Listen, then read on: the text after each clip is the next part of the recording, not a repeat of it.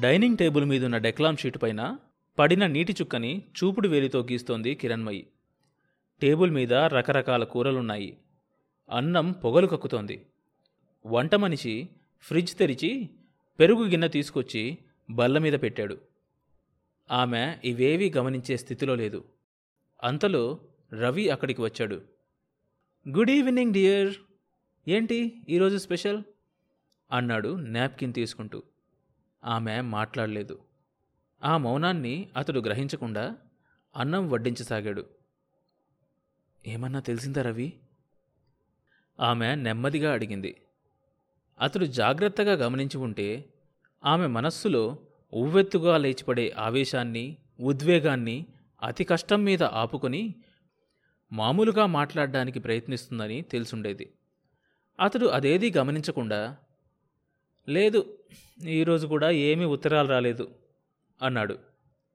ఆమె చాలా కఠినమైన స్వరంతో మనం ఒక్క ప్రకటన ఇవ్వగానే ఉత్తరాలు వచ్చి పడతాయనుకున్నావా అంది. అతడు తలెత్తి చూసి ఆమె మొహంలో కనబడుతున్న ఉద్వేగానికి ఆశ్చర్యపోయి ఎక్కడున్నా తిరిగి రమ్మని పేపర్లో ప్రకటించాం. అంతకన్నా ఏం చెయ్యాలి? అన్నాడు. అంతకన్నా ఏం చెయ్యాలా? మా గురించి కనుక్కోవడానికి మీ అన్నయ్య చేశాడే? అది. అంది దాదాపు అరుస్తున్నట్లు. రవి కొంచెం విసుగుతో నా స్థానంలో నువ్వే గాని ఉంటే ఏం చేసేదానివి? అన్నాడు. ఏం చేసేదాన్నే? ఈ ఇంట్లోనే ఉన్న కిరణ్మయి అనే పాపిష్టి దాని దగ్గరికి వెళ్ళేదాన్ని. ఒసేయ్ నువ్వు తినడానికి తిండి లేని స్థితిలో ఉన్నప్పుడు నిన్ను రక్షించిన చైతన్య అనే మహనీయుడు ఇప్పుడు ఊళ్ళు పట్టిపోయాడే. నీకున్న పది లక్షలు తగలయ్యా. ఒక లక్షవు ఇరవై మంది మనుషుల్ని పెట్టి వెతికిస్తాను. దేశంలో వచ్చే ప్రతి పేపర్లోనూ వాళ్ళు దొరికే వరకు ప్రతిరోజు ప్రకటిస్తాను అని ఉండేదాన్ని. అంతేకాని ఇలా సర్వసుఖాలు అనుభవిస్తూ కూర్చుండేదాన్ని మాత్రం కాదు. దుఃఖంతో ఆమె కంఠం రుద్ధమైంది. రవిమోహన్లో అవమాన ఛాయ ఏర్పడింది. అన్నయ్యంటే నాకు ఉంది ప్రేమ. నేనేం చేతులు కట్టుకొని కూర్చోలేదు అన్నాడు. ఆమె ఎర్రబడిన కళ్ళతో అతడి వైపు సూటిగా చూస్తూ చేసింది సరిపోదు అంది. ఎలా చెప్పగలవు?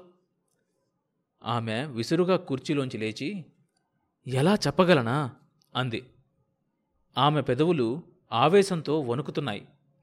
చేతిలో కాగితాల్ని అతడి మీదకు విసిరి కొట్టింది ఆ తరువాత ఆమెకు దుఃఖం ఆపుకోవడం చేతకాలేదు. మొహాన్ని చేతులతో కప్పుకొని ఏడుస్తూ అందరూ నన్నే అంటారు. నా తప్పేముంది? నా తప్పేముంది? అని తల టేబుల్ కేసి కొట్టుకోసాగింది. కాగితాన్ని చేతిలోకి తీసుకొని విప్పాడు. కౌసల్య చేతివ్రాతని సులభంగా గుర్తుపట్టి చదవసాగాడు. రవన్నయ్య పెద్దన్న వెళ్ళిపోయి వారం రోజులు కావస్తోంది. ఎక్కడ ఉన్నారు? ఏం చేస్తున్నారు? అసలు తింటున్నారో? పస్తులు ఉంటున్నారో? ఏమీ తెలీదు. వాళ్ళక్కడ నానా కష్టాలు పడుతూ ఉంటే ఇక్కడ మనం హాయిగా ఉండటానికి ఎందుకో నాకు మనసు ఒప్పుకోవడం లేదు. నువ్వేమో అసంకల్పితంగా వచ్చిన ఆస్తిని రక్షించడానికి తలమునకలయ్యే పనుల్లో ఉన్నావు. అన్నయ్య పెద్దన్నయ్య లేనప్పుడు మనకు ఆస్తి ఈ డబ్బు ఇవన్నీ ఎందుకు? నువ్వు చేసే ప్రయత్నాల్లో లోపం ఉందని నేను అంటలేదన్నయ్యా. కానీ నేను నా ప్రయత్నం చేద్దామనుకుంటున్నాను అందుకే వెళ్ళిపోతున్నాను. దీపక్ని కలుసుకొని పెద్దన్నయ్యని వెతకడం మొదలు పెడతా. నేను అడిగితే మనుషుల్ని పెట్టడానికి డబ్బు ఖర్చు పెట్టడానికి దీపక్ వెనుకాడ్డు అన్న నమ్మకం. అందుకే వెళ్తున్నాను. ఓ వంద రూపాయలు మాత్రం నీ పర్సులోంచి తీసుకున్నాను. అక్కడికి వెళ్ళగానే పంపిస్తాను. నీ చెల్లి కౌసల్య ఉత్తరం చదివి స్థానువులా కూర్చుండిపోయాడు రవి. కౌసల్య ఎంతో కోపాన్ని అసహ్యాన్ని నొక్కిపెట్టి ఈ ఉత్తరం రాసినట్లు చూడగానే అర్థమవుతోంది. ఎవరి మీదో తెలియని కసి. అతడి గుండెల్లోంచి ఒక్కసారిగా కట్టలు తెంచుకొని ప్రవహించింది. అవును నేను స్వార్థపరుణ్ణే. కాబోయే పెళ్ళాం ఆస్తి సంరక్షించడానికి సొంత అన్నయ్యను మర్చిపోయిన వాణ్ణి. నేను చేతగాని చవటని కానీ మీరంతా మేధావులు కదా? లక్ష ఖర్చు పెట్టే వాళ్ళొకళ్ళు స్వంతంగా వెతికి తీసుకురావడానికి పోయేవాళ్ళు మరొకరు. మీరెవ్వరూ నాకు ముందరెందుకు సలహా ఇవ్వలేదు మరి? నేనెంత వెదవనో నాకు తెలియజెప్దామనే చూస్తూ ఉండిపోయారు? అని అరుస్తూ పిచ్చివాడిలాగా అతడు టెలిఫోన్ దగ్గరికి వెళ్ళి దీపక్కి ట్రంక్ కాల్ చేయసాగాడు. ట్రైను నెమ్మదిగా వెళ్తోంది. కిటికీలోంచి బయటకు చూస్తూ కూర్చుంది కౌసల్య. ఆమె మనసంతా అస్పష్టమైన ఆవేదనతో నిండి ఉంది. మాటి మాటికి కళ్ళు సజలమవుతున్నాయి. కంపార్ట్మెంటు దాదాపు ఖాళీగానే ఉంది. ఓ మూల వృద్ధ దంపతులు కూర్చొని ఉన్నారు. ఓ సీటంతా ఎవరో ముసుగు పెట్టుకొని నిద్రపోతున్నారు. కౌసల్య ఇవన్నీ గమనించే స్థితిలో లేదు. ఎప్పుడెప్పుడు తన గమ్యాన్ని చేరుకుందామా అన్న ఆతృతలో ఉంది. ఆమెకి రైలు ప్రయాణం కూడా కొత్తే. ఎప్పుడన్నా ప్రయాణం చేయవలసి వస్తే అన్నయ్య కారునే ఉపయోగించుకునేది.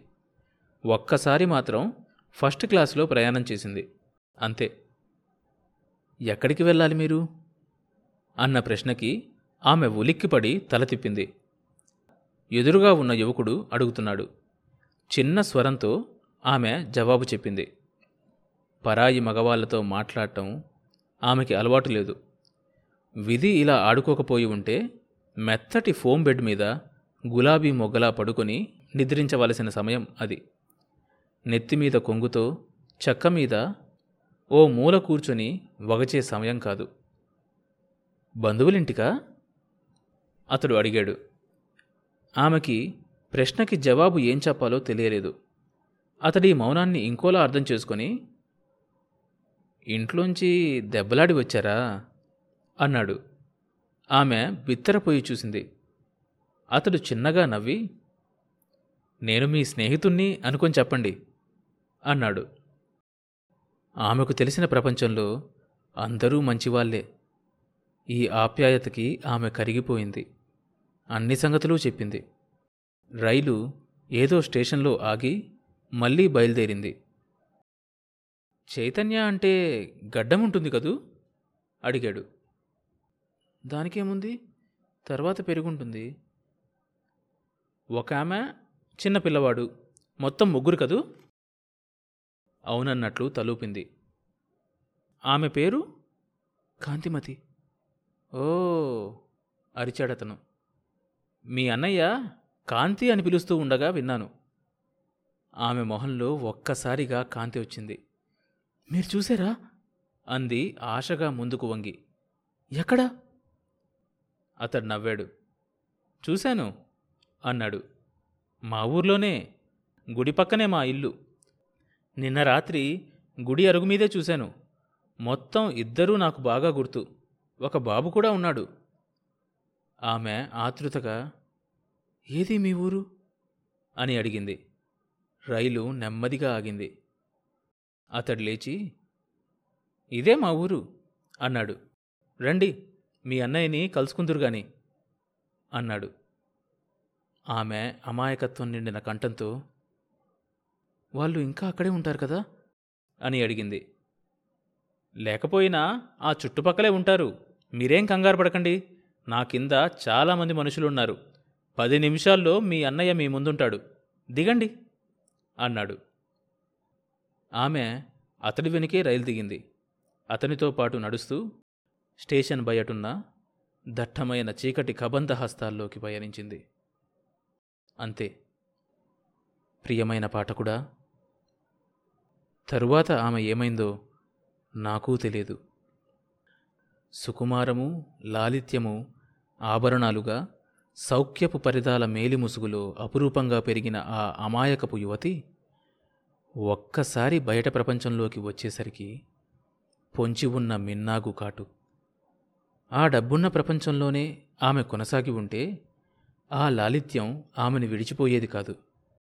ఎత్తైన భవంతుల అంతర్భాగంలో ఎక్కడో ఎండ కన్నెరగకుండా భర్త ముందు కూర్చొని నాజూగ్గా తమలపాకులు అందించవలసిన ఆ చేతులు ఇక ఇప్పుడు రాటు తెలవచ్చు.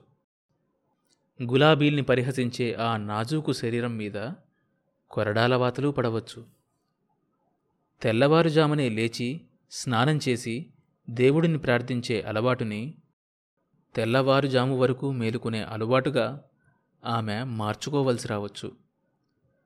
ఆమె చదువుకున్న చదువు ఉన్నత కుటుంబంలో నుంచి వచ్చిన సాంప్రదాయం ఆమె నేర్చుకున్న సంస్కారం ఆమె వినయం. ఇవన్నీ కేవలం ఒక్క డబ్బులేని కారణంగా ఆమెకు ఎందుకు పనికి రాకుండా పోవలసి రావచ్చు? వజ్రం కూడా బంగారం మధ్య శోభిస్తుంది. విధి దాన్ని పెకిలించి బయటకు తీసింది. ఇప్పుడు భవిష్యత్తు ప్రవల్లిక ఆమె గమ్యం ప్రహేళిక.